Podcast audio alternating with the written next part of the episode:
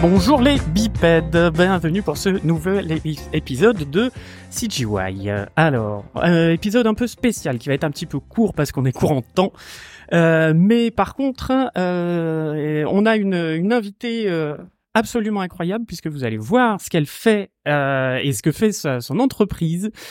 Euh, par rapport au temps réel et à la 3D. 3D, 2D, hum, ah, on va voir, justement. Alors oui, comme vous entendez derrière moi, il y a beaucoup de bruit parce qu'on est dans le... Voilà, merci madame. On enregistre à Annecy et on est dans un bar à la Brasserie du Parc et on les en remercie euh, de nous accueillir. Comme l'année Euh, dernière. Comme l'année dernière, Mhm. effectivement. Mais euh, bon, par contre, euh, voilà, on va peut-être être un peu... Il va peut-être y avoir un peu des bruits. euh, C'est voilà, vrai qu'on voulait éviter le MIFA pour pas avoir trop de, de bruit. de bruit, c'est ça. Ça marche bien. Mais ne vous inquiétez pas si vous entendez un maman, six poulets qui vont bien. Voilà. Servez-vous Bon, un café, vous serez dans le mood. euh, voilà, Bon, allons, allons, allons dans le vif du sujet, Ouais. Euh, mon petit Néo, parce que tu es là aussi. Oui, bonjour. oui, oui, bah voilà, je suis là, très bien, on est bien content.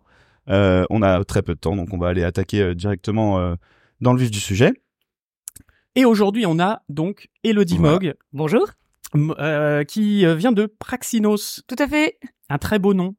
Merci, oui, avec un petit jeu de mots, puisque comme nous sommes une coopérative, donc une scope, Praxinoscope. Praxinoscope, ah oui, pour ceux qu'on la, qu'on la ref. Euh, Eh oui. Là, je vous mettrai un petit lien quand même, un petit Wikipédia, ça fait pas de mal. Cher au cœur des animateurs, j'ai Ah, envie bien de sûr. dire.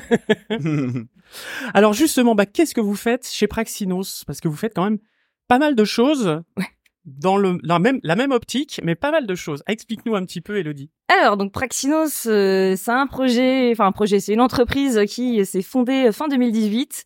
Avec euh, mes collègues, on était donc, euh, on est en tous sept cofondateurs.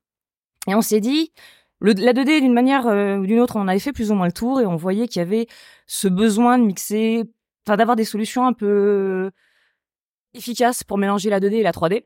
D'accord. Et notre chemin a croisé celui euh, d'Epic Games. On a croisé des gens d'Epic Games qui nous ont dit, mais vous savez, Unreal Engine, c'est vachement bien pour faire de la 3D, et en plus, c'est en réel. Nous, on n'y connaissait rien, on a regardé, on s'est dit, ouais, c'est vrai que c'est cool, en fait.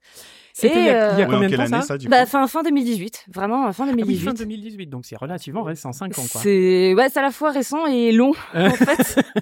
C'est long puisqu'en réalité, en voyant ça, on s'est dit eh, mais ce serait vachement cool de pouvoir faire de l'animation 2D mais avec un moteur 3D temps réel derrière.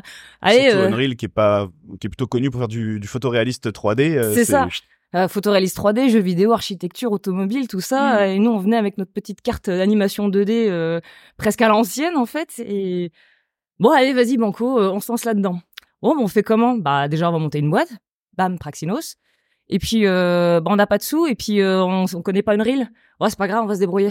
Ah oui, donc c'était vraiment, euh, tiens, si on sortait de notre zone de confort, mais alors Ah ouais, mais à fond, à fond. à, à 200 bornes quoi. Je, je n'avais jamais fait de 3D avant. Je crois que j'ai peut-être fait trois heures de 3ds Max ou de Maya, je sais plus, euh, quand j'étais étudiante, et ça s'est arrêté là. J'ai dit non, c'est pas pour moi. Ok. Ah ouais, Ah. c'est fou, parce que, du coup, tu as un passif. Je, je suis allé voir le LinkedIn euh, discrètement, j'avoue. On se renseigne. Et euh, j'ai vu 10 ans de, de, de, de- en, en tant que sales manager et Euh, euh, Communication Manager, communication, ouais. ça, euh, sur euh, TV Paint. Enfin, Tout dans à fait, ouais. TV Paint, du coup. Donc il y a un logiciel de euh, pour, pour faire d'animation TV 2D. Paint, Anime c'est- 2D, ouais. Voilà, anime 2D, euh, storyboard, etc. Ou, ou que Qui est anime l'un 2D, des plus gros, si ce n'est le plus gros, non, utilisé aujourd'hui. Oui, avec Ah, Toon sans Boom et doute, tout ouais, ça, c'est vrai ouais, que-. C'était, ça a toujours été la concurrence avec, euh, avec Toon Boom. Ah oui, Et, euh, monde, bien sûr. ouais. Voilà, et puis euh, bah, maintenant aussi euh, Clip Studio en, en Challenger. En version plutôt mobile, je dirais euh, Calipeg avec Enoben, qui est arrivé aussi en 2019. Enfin voilà, au niveau de la 2D, il y a un peu tout ça. Et puis nous, on arrive aussi en tant que nouveau Challenger, euh, normalement euh, d'ici quelques mois, avec Odyssey, qui en fait l'origine même du coup du projet, enfin de, de, de la raison pour laquelle on a fondé Praxinos D'accord. Puisque bah, comme je disais voilà on s'est dit allez vas-y on, on se lance dans la 2D à 3D euh, temps réel euh, on est des fous Euh, c'était une sacrée aventure aventure c'est pas terrible comme nom de logiciel bon bah Odyssée alors oui, c'est ça. Oui, oui, oui, quitte à faire dans les dans les pics. voilà euh, Ah, Avec la exactement petite blague. exactement Deux blagues en, deux, en 30 minutes, en 5 minutes. Voilà. Ouais, c'est pas fini c'est pas fini que- non mais parce que voilà forcément on se lance dans ce truc là bon bah au bout de quelques mois de développement euh, à étudier à la fois Unreal le code etc on se rend compte que ça va être un, un petit peu ambitieux de juste faire un logiciel direct Euh, on s'est dit bon, euh, de toute façon la première problématique dans Unreal, c'était déjà on ne peut pas dessiner, on peut pas même créer une image euh, nativement, on est obligé d'aller l'importer. Il y a Mhm. pas de compatibilité tablette, il y a pas vraiment de brosse de dessin. Euh, bon, bah, on va peut-être commencer au moins par ce module-là parce que pour faire de l'animation traditionnelle, il faut au moins déjà pouvoir dessiner. Donc, on a créé un premier module qui est sorti. euh, finalement, en fait, on était arrivé à un module, on était euh, à Annecy et on se dit, enfin un petit peu avant Annecy, euh, genre trois ou quatre semaines avant Annecy. Et on se dit, euh, ouais, mais il est comme c'est sympa ce module. Ok, il y a peut-être pas grand chose, il y a que quelques outils, mais il y a déjà, il y a déjà un truc, il y a déjà un prototype. Ouais. Euh, bah, ce serait dommage quand même que ce prototype il reste encore euh, dans les cartons pendant des années et que personne puisse le tester. Bah viens, on en fait un plugin. Ouais, ok, on en fait un plugin. Ouais, Mhm. mais il sort avant Odyssey. Bon, on va l'appeler Iliad. Ah, Ah, bah voilà. Ah, mais vous avez de la suite hop. dans les idées. je Ouais, vois. Voilà. Du, du coup, euh, Iliad est sorti. Donc c'est un plugin gratuit sur la marketplace qui permet de dessiner, en fait, de d'éditer des textures 2D. Donc les dès que les textures 2D sont utilisées dans Unreal, que ce soit pour du post-process, du décal, euh, que ce soit assigner un personnage à un skeleton mesh, un static mesh, peu importe, on peut l'éditer, retravailler euh, les textures, etc. On peut même éditer des normales, des rough... enfin dès que c'est de la texture 2D, on peut retravailler dessus. Ok. D'accord. Pas de la virtual texture, par contre, ça, ça marche pas bien. Mais voilà, donc on était avec ce premier prototype, on été plutôt content, on a eu quand même pas mal de, de, de comptes en fait depuis, puisque alors il est sorti fin 2019 et aux dernières nouvelles, il y a quelques mois j'ai regardé, on est à plus de 160 000 comptes qui ont euh, récupéré le plugin. D'accord. c'est sorti du prototype, là, c'est devenu un vrai plugin. Bah, c'est devenu, c'est devenu un vrai plugin, mais pour moi ça reste un prototype. Enfin pour nous ça reste un prototype parce que ce n'est jamais qu'une brique d'Odyssée. Ouais, oui, d'accord. D'accord. Voilà. Vous allez, vous allez le réintégrer dans Odyssey. qui euh, est voilà qui exactement qui est intégré dans Odyssey puisque c'est lui qui gère finalement tout le côté dessin tout le côté création création de brosses que euh, qu'on a décidé de faire assez poussé euh, puisque finalement comme Unreal Engine a un outil a un outil de script qui s'appelle le Blueprint qui est quand même bien puissant. On s'est dit bah tiens et si on se basait sur ce langage pour faire des brosses? Alors je dis pas hein, c'est un peu plus euh, un peu plus compliqué de rentrer dedans par rapport à je sais pas un Photoshop où on a juste ou un TV Paint ou peu importe où généralement on a juste quelques paramètres des sliders et ça Ouais. s'arrête là. Là c'est du nodal donc euh, voilà faut rentrer un peu dedans. Ça peut faire peur à certains mais au moins pour les TDs euh, s'ils veulent euh, par exemple créer des brosses spécifiques pour une production bah avec des couleurs types avec des tailles de pinceau type alors là ils peuvent directement Avec le faire. style exactement avec de, le style qui va bien. euh, Exactement. Ça, ça marche, ça marche très eu bien. des, des retours de- d'artistes comme ça, justement, qui peut-être ont l'habitude de TV Paint et qui d'un coup doivent se mettre à, à cette nouvelle méthode, euh, parce que on en parle beaucoup, nous, avec Unreal, euh, dans Oui. la 3D en général. Le gros problème aujourd'hui, c'est qu'il y a peu de gens qui sont formés dessus. Oui. Et donc, il y a une crainte un peu de se dire, mais comment est-ce qu'on va faire basculer quelqu'un euh, d'une méthode à l'autre? Est-ce que tu as eu des retours comme ça de gens euh, là-dessus? Est-ce qu'ils sont à l'aise? Est-ce que... Je dirais que c'est assez varié. En fait, euh, pour l'instant, on a déjà pu un peu tester les choses parce que Odyssey est pas encore sorti. Là, on, on propose une pré-bêta euh, fin août. Là, d'ailleurs, c'est maintenant qu'il faut s'inscrire. Comme ça, nous, que dès que tout est prêt, on peut balancer la sauce et tout le monde peut commencer le test, euh, qui sera d'ailleurs gratuit pendant six mois à peu près. Donc, cher Diped, si vous voulez tester, allez-y, allez-y, allez-y, S'il vous plaît, venez, venez. euh, il y a pas de, il a pas de condition. hein. Vous pouvez très bien télécharger le truc, de jamais euh, nous donner signe de vie, c'est pas grave. On sera triste, mais c'est pas grave. voilà, notre petit cœur de développeur va saigner, mais c'est pas grave. pas grave. mais c'est pas grave. on mettra, on mettra le lien euh, de. Ah bah, bien- bien sûr. Directement dans, dans les liens d'émission. Bien sûr. Et euh, donc voilà, il n'y a pas de contrepartie. Par contre, euh, bah, toute personne qui a envie de nous faire des retours, nous envoyer des petites animations et tout, sera évidemment le bienvenu et très accueilli. Et euh, donc voilà, en fait, comme je disais, Odyssey n'est pas encore sorti. Mais avant, entre Iliad et Odyssey, en fait, on a encore sorti un deuxième prototype euh, qui est également du coup sorti sous forme de plugin, et c'est Epos. Et Epos, c'est un, un logiciel, euh, comment dire, enfin un logiciel, un plugin pour le coup.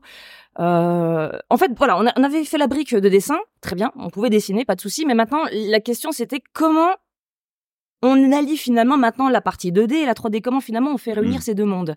Et surtout, euh, donc comment on réunit ces deux mondes? Et finalement, le plus simple, c'était bah, autant faire ça à travers les yeux d'une caméra. Parce que finalement, on va positionner sa caméra et on va soit s'inspirer de ce qui existe dans de la 3D, soit d'abord dessiner et ensuite caler ça dans de la, dans de la 3D.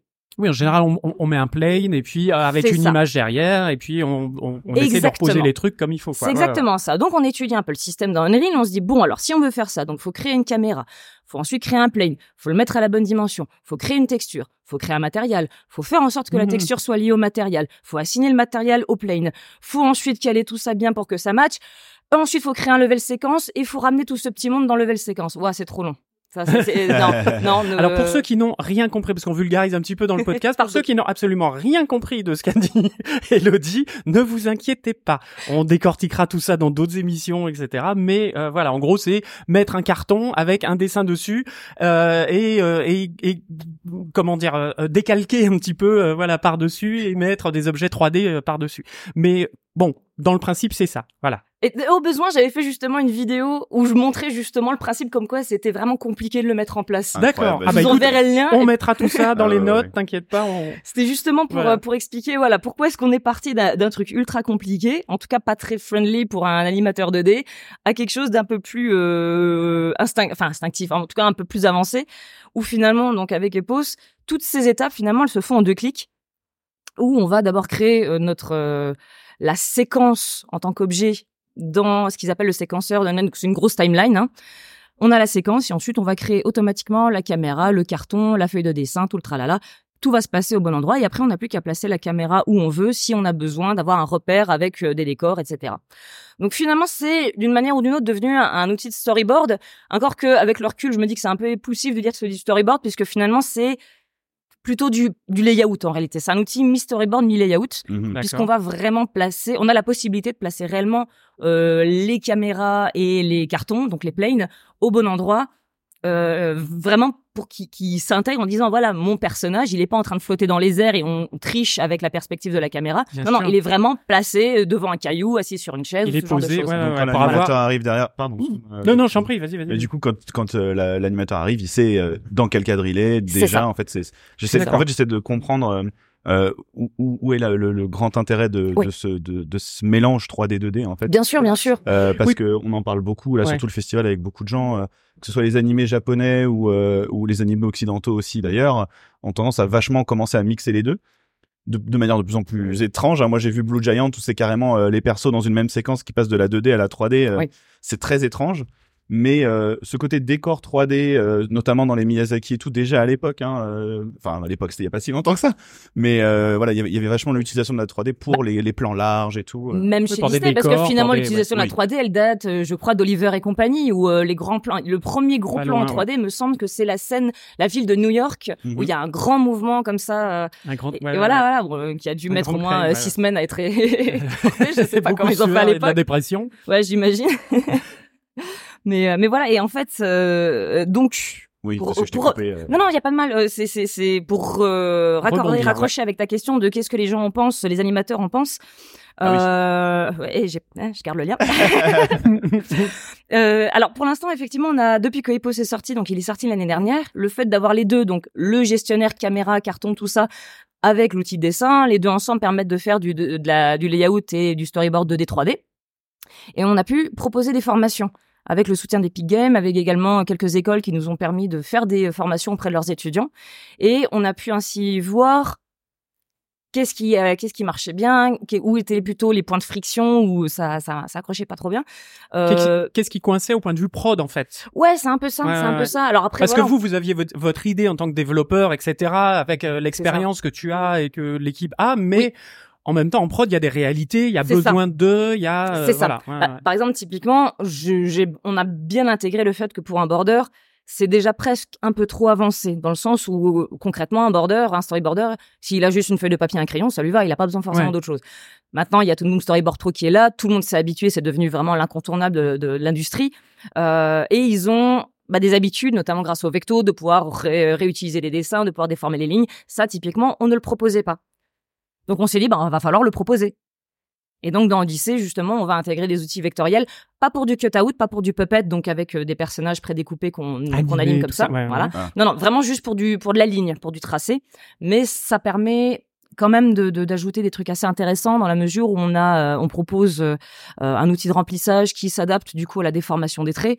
euh, avec des palettes euh, où la couleur est sauvegardée. Enfin, vraiment, euh, voilà, si on change le rouge en bleu, ben, le personnage devient un bleu partout. D'accord, ou pas. ouais. Tu, tu Ou peux pas, si on a- les choses. Exactement, on comme peut ça. patcher comme, ça une les choses. ouais, C'est ça. On n'est pas obligé non plus. On peut aussi juste utiliser une couleur euh, sur le moment et elle est, Mm. elle est liée à rien. Et si on, voilà, les deux sont possibles. Donc voilà. le- Est-ce qu'il y a d'autres choses de TV Paint comme ça, par exemple, si quelqu'un euh, demain se dit, allez, je, je vais, je vais essayer, et- où il va retrouver ses marques, tu vois, des choses que toi, justement, pendant 10 ans, tu as vu, tu t'es dit, Hum, ça, ça marche bien quand même. euh, Vas-y, on... est-ce que, est-ce que, s'il y a, un- voilà, est-ce qu'il y a un dépaysement total ou est-ce qu'il y a des choses, euh, je parle vraiment là pour le coup techniquement qui Bien parleront sûr. à ceux qui s'en servent parce que moi, je m'en suis jamais servi. mais, euh, mais j'imagine. euh, Ah, ben, je dirais que à, à l'époque, dans du coup, dans mon ancienne vie, je pense que la force de TV Paint, ça a été d'être capable euh, de vraiment d'émuler l'animation traditionnelle sur un ordinateur. Faut vraiment savoir. Je veux dire, moi, moi en 2009, 2010, 2011, Mhm. j'ai vraiment vu des animateurs qui refusaient de se mettre sur un ordi, Ouais. qui étaient avec leur table lumineuse, le papier, tout ça, le crayon. Mm. Leur douze feuilles de papier Non, mais en- c'est entre ça. les doigts et qui. C'est ça, parce que fallait éviter le moindre, le moindre point de friction. Parce que le moindre ralentissement, il me, il me disait, bah non, tant pis, je m'en fous, je préfère euh, animer sur papier et laisser le scan euh, et le clean euh, à quelqu'un d'autre, en fait. Mhm. D'accord.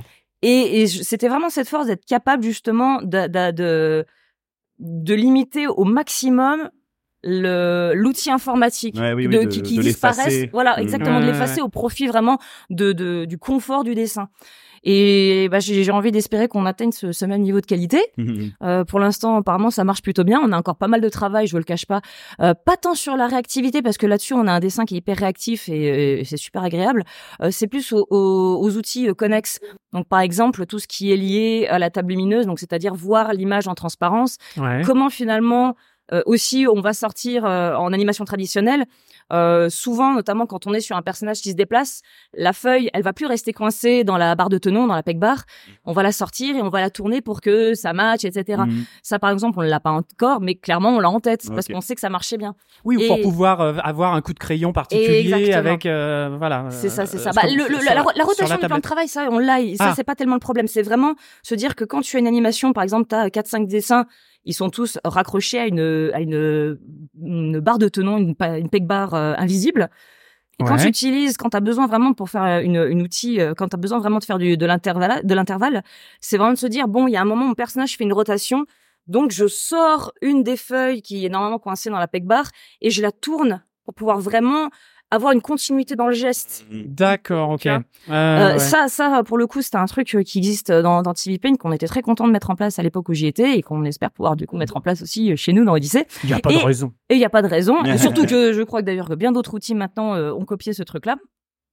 Et euh, mais aller un peu au-delà, parce qu'on sait qu'il y avait aussi des petites choses, parce que c'était un peu trop paramétrable. C'était enfin comment dire, pas trop paramétrable, mais euh, trop de petites options ça et là. Donc il y a quelque chose encore à améliorer Oui, de ce là, tu côté-là. ramènes Voilà. encore de la barrière techno technique, en Technique, fait. exactement, ouais. De la- de l'interface. Du clic. Ouais, clics, ouais. c'est ça, Réduire le clic. C'est ça. Parce que c'est exact. Hier, j'ai vu un documentaire qui s'appelait Pencils versus Pixels. Oui, et que j'aurais voulu voir. Ah oui, qui est vraiment très cool, très Disney orienté, mais Oui. cool quand même, parce que pour eux, un anime 2D, euh, le Japon, ça n'existe pas. non, mais c'était, c'est très. On en parlera dans, on en a parlé parlera. dans l'émission. Et, euh, la et troisième effectivement, le, partie. le réflexe vraiment des animateurs 2D, c'était de dire, mais non, mais moi, euh, je prends un dessin en 30 minutes, je te fais ton truc. euh, Ouais. Là, j'y mets trois jours, c'est n'importe quoi. C'est ça. et c'est ça qu'il faut éviter, effectivement. Exactement, exactement. Euh, je voulais te demander aussi juste, est-ce que euh, aujourd'hui, euh, dans le quotidien, du coup, en utilisant Odyssey, est-ce que vous êtes vraiment dans Unreal ou est-ce que c'est une interface qui sort d'Unreal et qui a, qui a son, tu vois, est-ce que tu es dans un, dans un écosystème euh, justement allégé et qui permet du coup de dessiner plus facilement ou est-ce que tu as tout Un- Unreal autour de toi et t'es là, oula, euh, Alors, on a pris le code source d'Unreal, on a dégagé tout ce qui ne sert pas à l'animation. Euh, donc tout ce qui est, je sais pas, architecture, automobile, jeux vidéo, Ouais. game control, on s'en fout. En- du coup, on est passé d'un Unreal, enfin d'un code qui fait euh, une fois compilé 60 gigas à 12. Ah oui, effectivement, vous l'avez. Ouais. C'est c'est un gros régime. Ah, gros, gros travail de, de mon collègue Eric Scholl là-dessus. euh.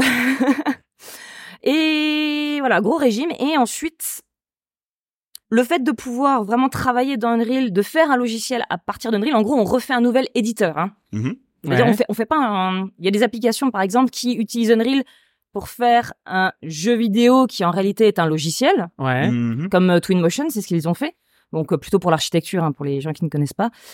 Euh, nous, on a vraiment réutilisé le code source pour le remanier à notre sauce. Ok. Voilà.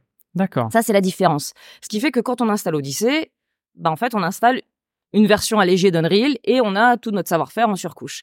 D'accord. Quand on lance Odyssey, il y a une petite fenêtre qui s'ouvre et qui vous demande qu'est-ce que vous voulez faire? Est-ce que vous voulez faire du dessin? Est-ce que vous voulez faire de l'animation 2D, de la Du 3D, board, du board, etc. ouais, ouais. Et en fonction de ce qu'on choisit, bah, du coup, on a déjà l'interface qui est configurée de façon à vous projeter dans ce que vous voulez faire. Donc, celui qui choisit, celui ou celle qui choisit animation 2D aura une interface animation 2D et ne sait même pas qu'est-ce qu'il y a dans Unreal. D'accord. Donc un petit peu comme certains logiciels, je pense par exemple à, à, à des logiciels de chez Adobe Oui. ou à un Photoshop euh, où euh, bah, euh, il va te demander qu'est-ce que vous voulez faire, de la- un truc pour le web, un truc pour machin, Un et peu, qui ouais, te propose les palettes en fonction, euh, etc. C'est ça, c'est ça. D'accord. Ok. Bon, on est bien d'accord que à tous les animateurs qui nous écoutent, ok, vous n'avez pas à savoir ce qui est à côté, mais il faut quand même savoir que ça va dans Unreal C'est ça. et les contraintes que ça impose quand même. Exactement. Oui, oui, oui, clairement. Mais alors, petite question technique, pendant que Néo Je suis s'étouffe, en train de crever. Mais... Euh, comment est-ce que, eh, alors, est-ce que euh, vous avez modifié le code source de euh, Unreal? Oui. D'accord, vous l'avez pris, vous l'avez. C'est ça. voilà. Vous avez demandé à, à Epic? Non, non, non, c'est dit que c'était ça valait pas le coup. On s'en foutait. Non, c'est open source, c'est ça? Non, non. Non, non, absolument Non, non, pas, évidemment. Comment ça s'est passé les, les... Non, bah, je me doute bien. C'était une Non, question innocente et complètement débile. Mais non, mais. Je- Non, je- non, mais co- comment comment se sont passés? Parce que, alors effectivement, vous avez euh, euh, tripatouillé, vous avez fait votre votre sauce, mais à un moment, quelles ont été les relations avec Epic? En fait, dès le début, dès euh, dès qu'on dès la fondation de, de Praxinos, enfin on va dire à quelques mois près, hein, Ouais, ouais, ouais. euh, on a signé euh, d'abord ce qu'on appelle un, un NDA, donc un accord de non divulgation, euh, déjà pour pouvoir échanger des informations confidentielles d'une partie ou de l'autre. Ensuite, on a signé un, un accord d'utilisation de leur licence, c'est-à-dire un, un accord d'utilisation du code d'Unreal qui Ouais. définit ce qu'on a le droit de faire et ce qu'on n'a pas le droit de faire, des royalties à leur verser une fois qu'Odyssey sera mis en vente, etc., etc. Voilà. Et je ne me, je ne dirai pas plus sur les te- tenants aboutissants du contrat étant tenu par le secret contractuellement. Bien évidemment, bien évidemment. Mais du coup, donc c'est c'est totalement en accord avec eux, donc il Oui. y a aucun Oui, aucun oui, souci et vous travaillez en Ah, collaboration. complètement. vraiment C'est d'ailleurs pour ça qu'on est euh, à côté et à moitié sur leur stand aussi. Euh, sur Annecy. Ouais, voilà. ouais, bien sûr. Non, non, au contraire. euh, alors, co- comment ils ont accueilli ça euh, Parce que euh, bonjour, vous êtes un moteur de jeu, de jeux vidéo, euh, vous êtes un moteur de 3D, euh, temps réel, et nous Mhm. on arrive avec euh, de la 2D et on va dessiner chez vous. Bah, en fait, euh, ce qui nous a permis un peu de rentrer par la petite porte, c'est qu'on donc on connaissait des gens chez Epic Games et qui en fait nous connaissaient et que savaient ce qu'on était capable d'apporter euh, en termes de Ouais. technicité, de capital symbolique et technique sur euh, sur l'animation 2D. Et euh, bah, en fait, on a eu la chance de connaître et de rencontrer les bonnes personnes qui euh, ont reconnu notre talent et ont dit euh, ouais, il y a un truc à faire avec eux. D'accord. Voilà. Ouais, Et qui se sont dit tiens, on a peut-être un manque à ce niveau-là, euh, ça pourrait peut-être permettre de le combler aussi. Peut-être. Ouais. Je je ne sais pas ce qui se passe euh, dans leur tête, mais Ah, j'imagine que c'est ce qui s'est passé peut-être. Est-ce qu'il y a des prods qu'on connaît aujourd'hui là qui s'en servent déjà d'Odyssée? Non, Non, non, non, bah non, parce qu'il est pas encore sorti. Comme il y a la bêta n'arrive que en août. euh, C'est ça, c'est ça. Euh, Alors on a déjà, là, grâce au MIFA, on a rencontré vraiment beaucoup de studios qui se sont montrés particulièrement intéressés. Euh, bon, on espère que ça va se concrétiser du coup, parce que Ouais. forcément, avec le MIFA, il y a toujours un peu l'émulsion, la bonne humeur, tout ça, tout le monde est très content et c'est une aventure fantastique. Et euh, mais on- voilà, on espère que ça va se concrétiser derrière, que euh, les studios vont aussi jouer le jeu, parce que mine de rien, il y a aussi une prise de risque de leur côté, parce qu'ils ils doivent déléguer des gens dessus pour faire les tests. Euh, au moins financièrement, enfin en tout cas, comme il n'y a pas de licence à acheter pour l'instant dans le cadre du bêta test, euh, j'espère que voilà ils vont jouer le jeu, qu'il y aura des réunions, un suivi. Parce que nous, clairement, on veut jouer le jeu à fond, hein, quitte Mm. à faire des heures sup. Moi, je m'en fous, mais je veux que le truc marche. oui. Donc allez-y, euh, venez, m'écrivez-moi sur Discord, sur par email, je voilà. Est-ce qu'il y a un type de projet en particulier que vous cherchez plus qu'un autre Court métrage, long métrage, jeu vidéo, euh, euh, pub euh, Mm, bah, déjà, jeu vidéo, non, ça c'est sûr que non, dans la mesure où contractuellement, Odyssey doit pas servir à faire du jeu vidéo. Ça, je peux le dire. Ah bah oui, du coup, Euh, bah, par contre, par- euh, derrière. Exactement. euh, Par contre, faut savoir qu'on garde la compatibilité avec Unreal dans le sens où les projets faits avec Odyssey sont compatibles Unreal et vice versa. mhm. Donc il y a toujours une porosité entre les deux et ça, on a vraiment tenu à la garder. Euh, bah, justement pour pas limiter l'utilisateur parce qu'il existe des studios qui ont déjà des pipes Unreal, mais dont demain ils veulent mettre leurs euh, animateurs 2D sur euh, sur Odyssey. Bah, faut pas que les mecs ils restent coincés dans Odyssey. Euh, faut Mm. qu'ils puissent peut-être aller euh, au-delà. euh, Bah voilà. voilà, par Eh exemple, oui. typiquement, si on a un jour une, je sais pas, un studio qui fait une série dont la série va être ensuite déclinée en jeu vidéo, bah, faut que les deux puissent communiquer en fait. D'accord.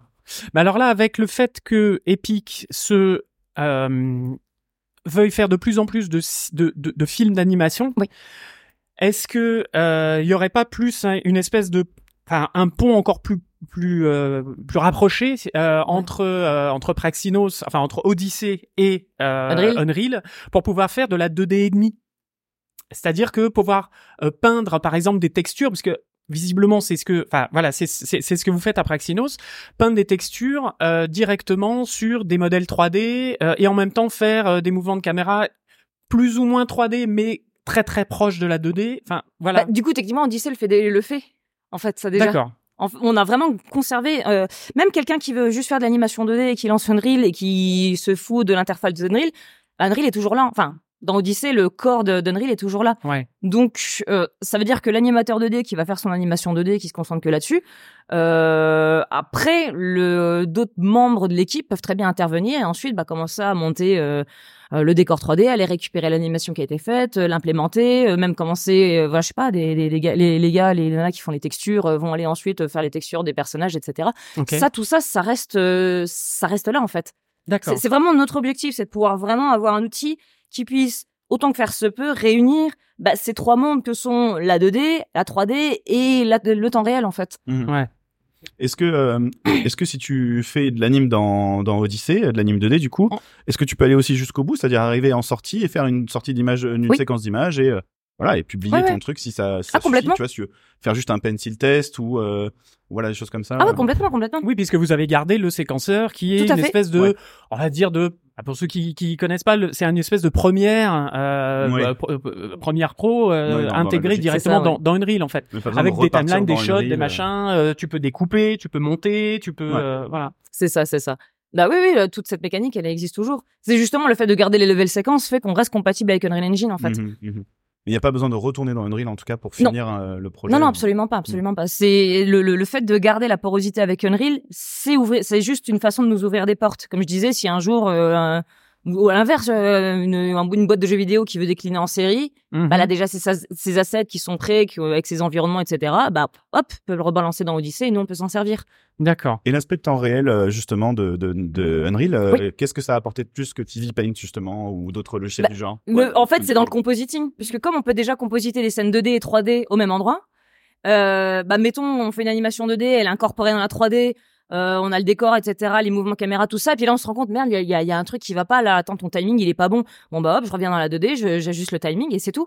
Ouais, Il y, a- ouais. il y a pas de rendu, il y a pas d'export, d'import, de machin, et puis envoyer les fichiers, puis c'est pas moi qui le fais, c'est l'autre, et non, on voit tout de suite. Les mêmes contraintes C'est que euh, dans ouais. la 3D classique. euh, ouais, ouais, d'accord, ok. C'est ça. Est-ce que vous faites, parce que je sais que Unreal le fait, Oui. euh, est-ce que vous faites de la texture dynamique, de la texture animée? Ouais. Ah, vache Quelle fierté Ouais, ouais, ouais, ouais, ouais. Parce que ça c'est super, parce qu'on le voit par exemple, moi je sais, j'ai vu euh, euh, Spider-Man là, le, le, le dernier euh, Euh, Spider-Verse across, là. across Spider-Verse, Across the ouais. Spider-Verse, euh, où justement il y avait des, des textures de, de fond qui étaient animées quand il y avait les, bon, voilà, les séquences avec Gwen, etc. Donc ça, ça, ça donnait une, une réelle impression, une réelle émotion. Euh, et du coup, donc, vous le faites Ouais. en 2D. On a déjà tout le mécanisme pour le faire, ouais. C'est génial. Donc avec un, donc avec des, des c'est quoi, c'est, c'est, c'est keyframé, c'est, euh, enfin on peut, on, on peut vraiment bouger C'est ça, ça. c'est euh, ça, c'est qu'on a vraiment, bah, c'est vraiment euh, comme de l'animation en 2D tradi ou avec euh, du keyframe, enfin même pas du, enfin du, enfin du keyframe. Attention parce que le keyframe ça peut aussi vouloir dire euh, les clés comme on va faire dans After ou euh, quand Mm. on, voilà. Oui, c'est ça. C'est vraiment de, Quand je vraiment pensais voilà. keyframe, c'était vraiment clé, clé d'animation, de dire Voilà, bah, là, ouais, ouais, on est d'accord. euh, de, de tel frame à tel frame. c'est ça, avec des euh, intervalles, etc. Là, ça va bouger. On est dans le délire, euh, là, Ça ouais. va, ça va dégouliner. tout à ça fait. va, tout ça. D'accord. Ok. on est là-dedans. Bon. ça m'a l'air formidable. Ouais, j'espère. ça m'a l'air complètement formidable. Donc, on, on- on résume. Storyboard, euh, Layout. layout, euh, euh, presque, bah, concept art, presque Ouais, on peut, ouais. directement. Donc, en, en étant et plus animation, Mm. etc. Donc, on peut vraiment tout faire dans Unreal. En, enfin, dans Odyssey, Non, ouais, je voilà. oui. En Que ce Odyssey, soit grâce à Unreal, voilà. Odyssey, le Ouais. bridge vers le euh, Unreal euh, gros morceau. Et surtout qu'on garde en fait les outils qui nous ont intéressés dans Unreal. Par exemple, Ouais. ils ont rajouté depuis la 5.1 des outils d'animation 3D. Mm. Bah, on les Ouais. a. Du coup, les Eh outils oui, bah oui. d'animation 3D. ouais, bah, des outils vraiment, enfin des outils d'animation, je veux dire vraiment faire du stretch and squash, euh, mettre des clés, euh, D'accord. faire Ouais, du ouais, control rig, etc. Enfin, Ouais, du coup, ouais, on l'a ouais. aussi en fait.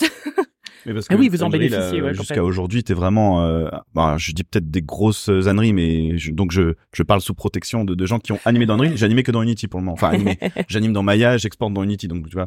Mais les logiciels de temps réel, effectivement, sont pas encore des logiciels d'animation. On en parle depuis plusieurs années parce que à Annecy, à chaque fois, ils nous présentent des courts métrages et tout.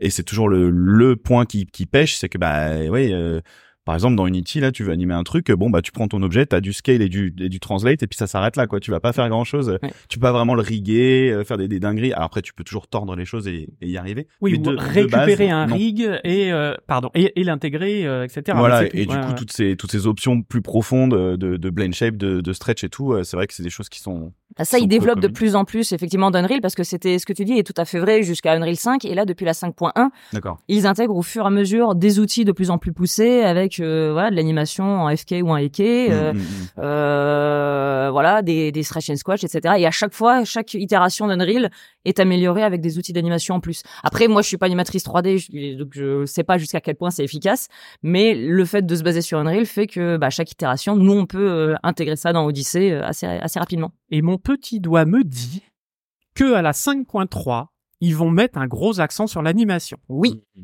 oui, Il me semble bien avoir entendu parler de ça. Ils vous consultent euh, là-dessus, justement absolument pas.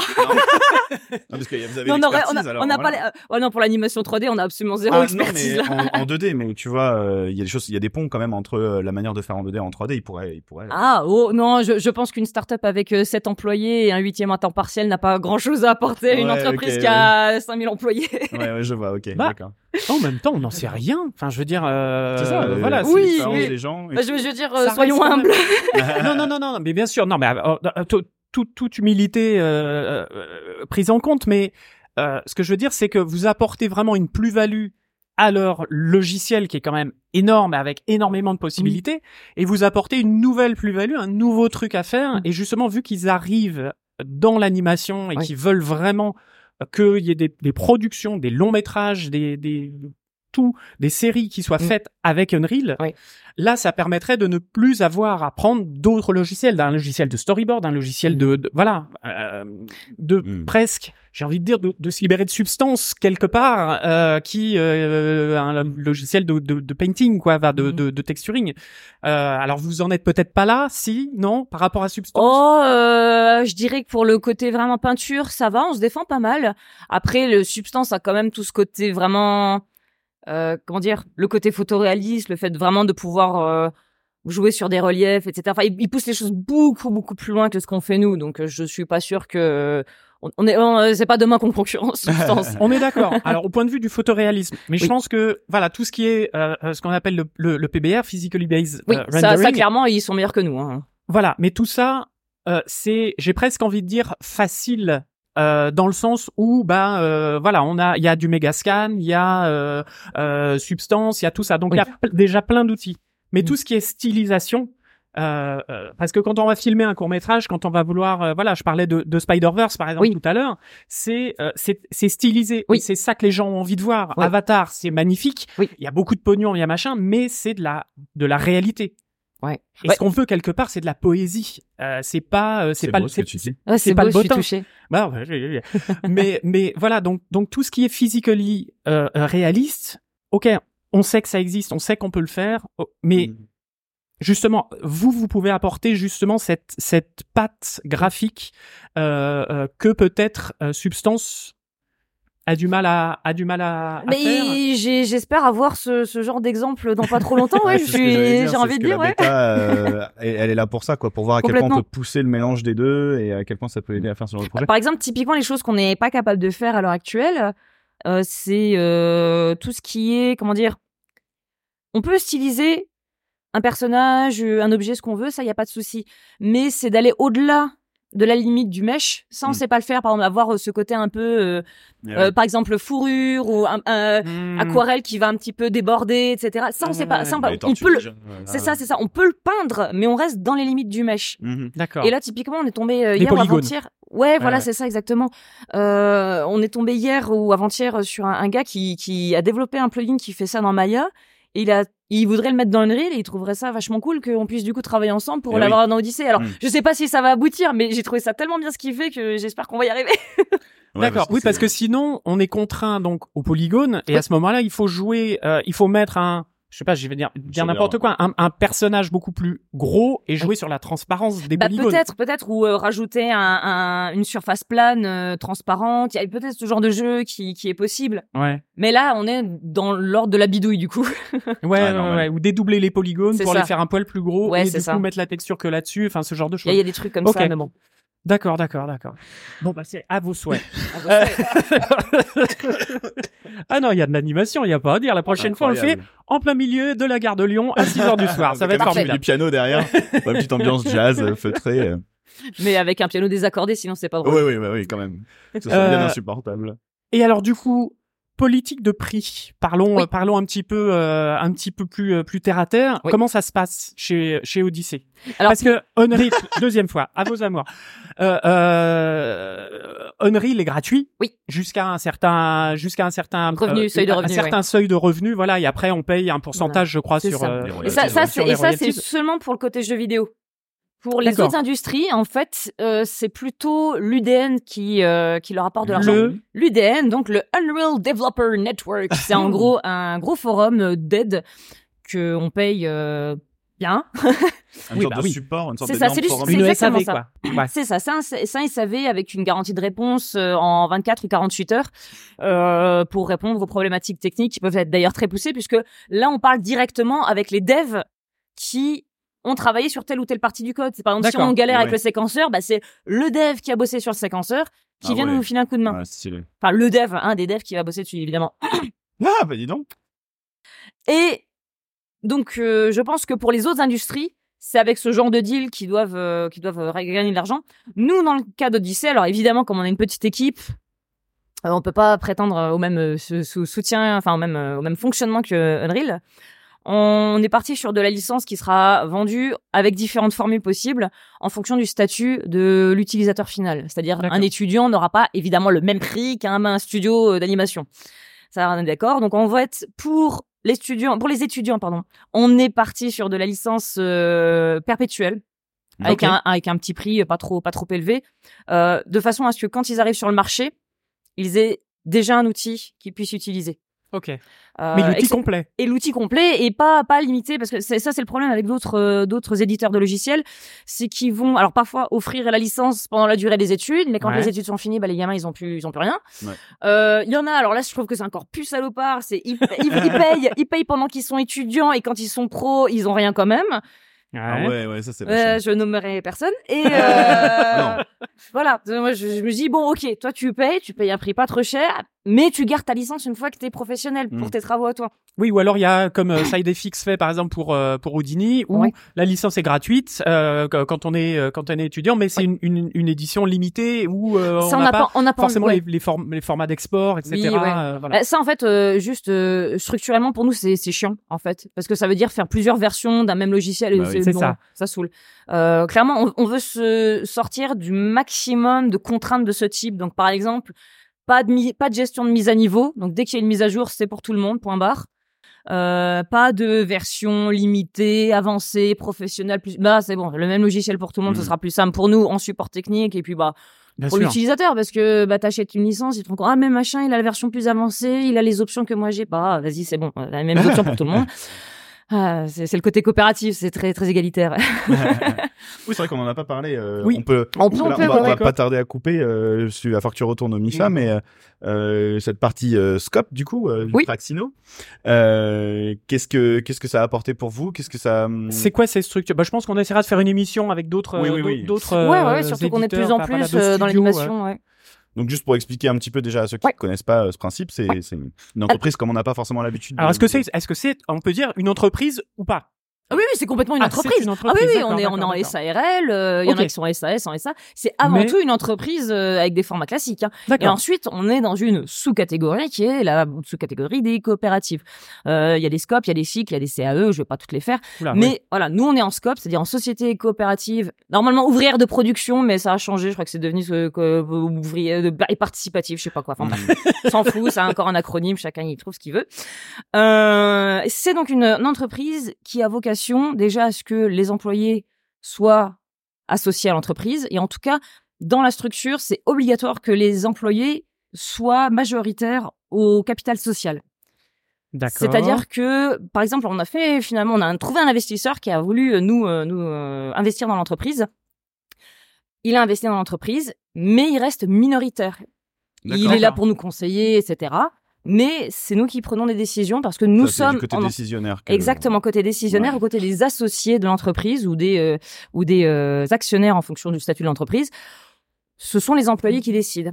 Ça, ça vous protège de quelqu'un qui arriverait qui dirait moi je mets les bifetons mais c'est moi qui décide maintenant. quoi. Exactement. Parce que d'une manière, c'est un peu ce qu'on a vécu par le passé, ce qui nous a un petit peu, euh, on s'est retrouvé du jour au lendemain un peu dépossédé d'un- d'un d'un d'un outil euh, dans lequel on s'était investi pendant des années et on Mhm. voulait pas justement retrouver ce truc-là.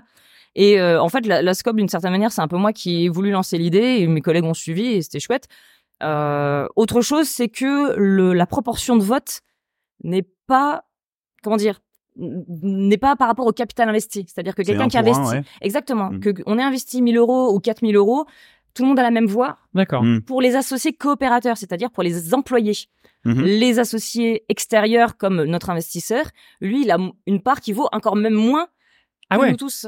Voilà, Ouais. Parce qu'il individuellement. n'est pas quelque part actif dans Voilà. le. Parce qu'il n'est pas euh, employé, le- que Ouais, c'est une ouais, entité, il n'est pas employé, donc il n'est pas, il a une voix qui vaut moins en fait. Est-ce que ce serait pareil pour un freelance, par exemple, ou euh, un intérimaire, euh, un stagiaire? Alors ça, pour le coup, faudrait poser la question au fait spécial ou à Nobody Studio parce qu'eux aussi ils sont tous les deux en scope et eux justement ont été face à cette problématique de comment on fait avec les CDDU. Ouais. Euh, Donc les contrats à durée euh, déterminée euh, Euh, d'usage. d'usage. Voilà. Voilà. C'est pour les intermittents, en gros. Évidemment, voilà. Euh, nous, on n'a pas cette contrainte parce que comme on est, alors on n'est pas, on n'est pas producteur, on n'est pas studio d'animation, donc on, nous, on est, on n'a pas le droit de faire des CDDU. On Ouais. est obligé de faire des CDD ou des CDI, hein, voilà, ouais, ouais. ou des stages. et, euh, et du coup, comme on n'a pas cette problématique, nous, on se l'est pas posé en fait. Ouais, bah oui. Ok. Nous, euh, voilà, c'est que du CDD ou du CDI. En gros, dans les statuts, on dit qu'il faut minimum trois mois d'ancienneté pour devenir euh, associé. Et, euh, et voilà, après, c'est soumis euh, en AG. On dit, enfin, l'Assemblée générale, on dit euh, oui, ok, la personne peut venir investir de l'argent. Bienvenue, hop, ça y est, tu es associé, tu peux voter aux AG. Vous êtes combien là euh, dans votre boîte actuellement? Alors, nous sommes euh, en, en tout, on est on est sept à temps plein, un huitième à temps partiel qui est notre traducteur franco-japonais. Et sur toute l'équipe, donc les huit, euh, on est en tout sept associés. Il y a qu'une personne qui nous a rejoint en janvier qui n'est pas encore associée. Et vous Euh, cherchez du monde? Euh, financièrement, pour l'instant, on ne peut pas vraiment se le permettre. Mhm. Euh, émotionnellement, euh, je dirais que oui. voilà, sur le plan, plan euh, voilà, t'es, voilà. Soyons pragmatiques. Pour l'instant, c'est pas possible, mais euh, dès que dès qu'on peut, clairement, on voudrait recruter. Mhm. Faut savoir en plus que depuis le Covid, on a un fonctionnement 100% télétravail. Oui, c'est intéressant effectivement parce que vous êtes basé à Metz, Exactement. mais euh, voilà. Voilà. Alors la, la peu- majorité de l'équipe, on est donc cinq membres en, en Moselle et les trois autres sont en région parisienne.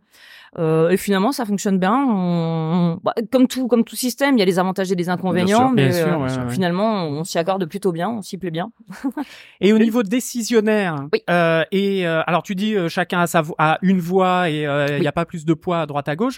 Tout le monde peut proposer des choses et euh, après c'est euh, c'est au vote, c'est euh, voilà c'est ça. C'est ça. Bah, c'est en c'est fait- une démo, une vraie démocratie. j'ai envie de Exactement, dire, ouais, ouais, euh, complètement, voilà. complètement. On, on a, alors on va dire qu'en termes de responsabilité légale, ça c'est souvent un, a priori qu'on a avec euh, un cliché qu'on a sur les scopes, c'est dire ouais, mais en fait il y a personne qui décide, il y a personne qui est responsable. En réalité, si légalement parlant, je suis responsable en tant que gérante.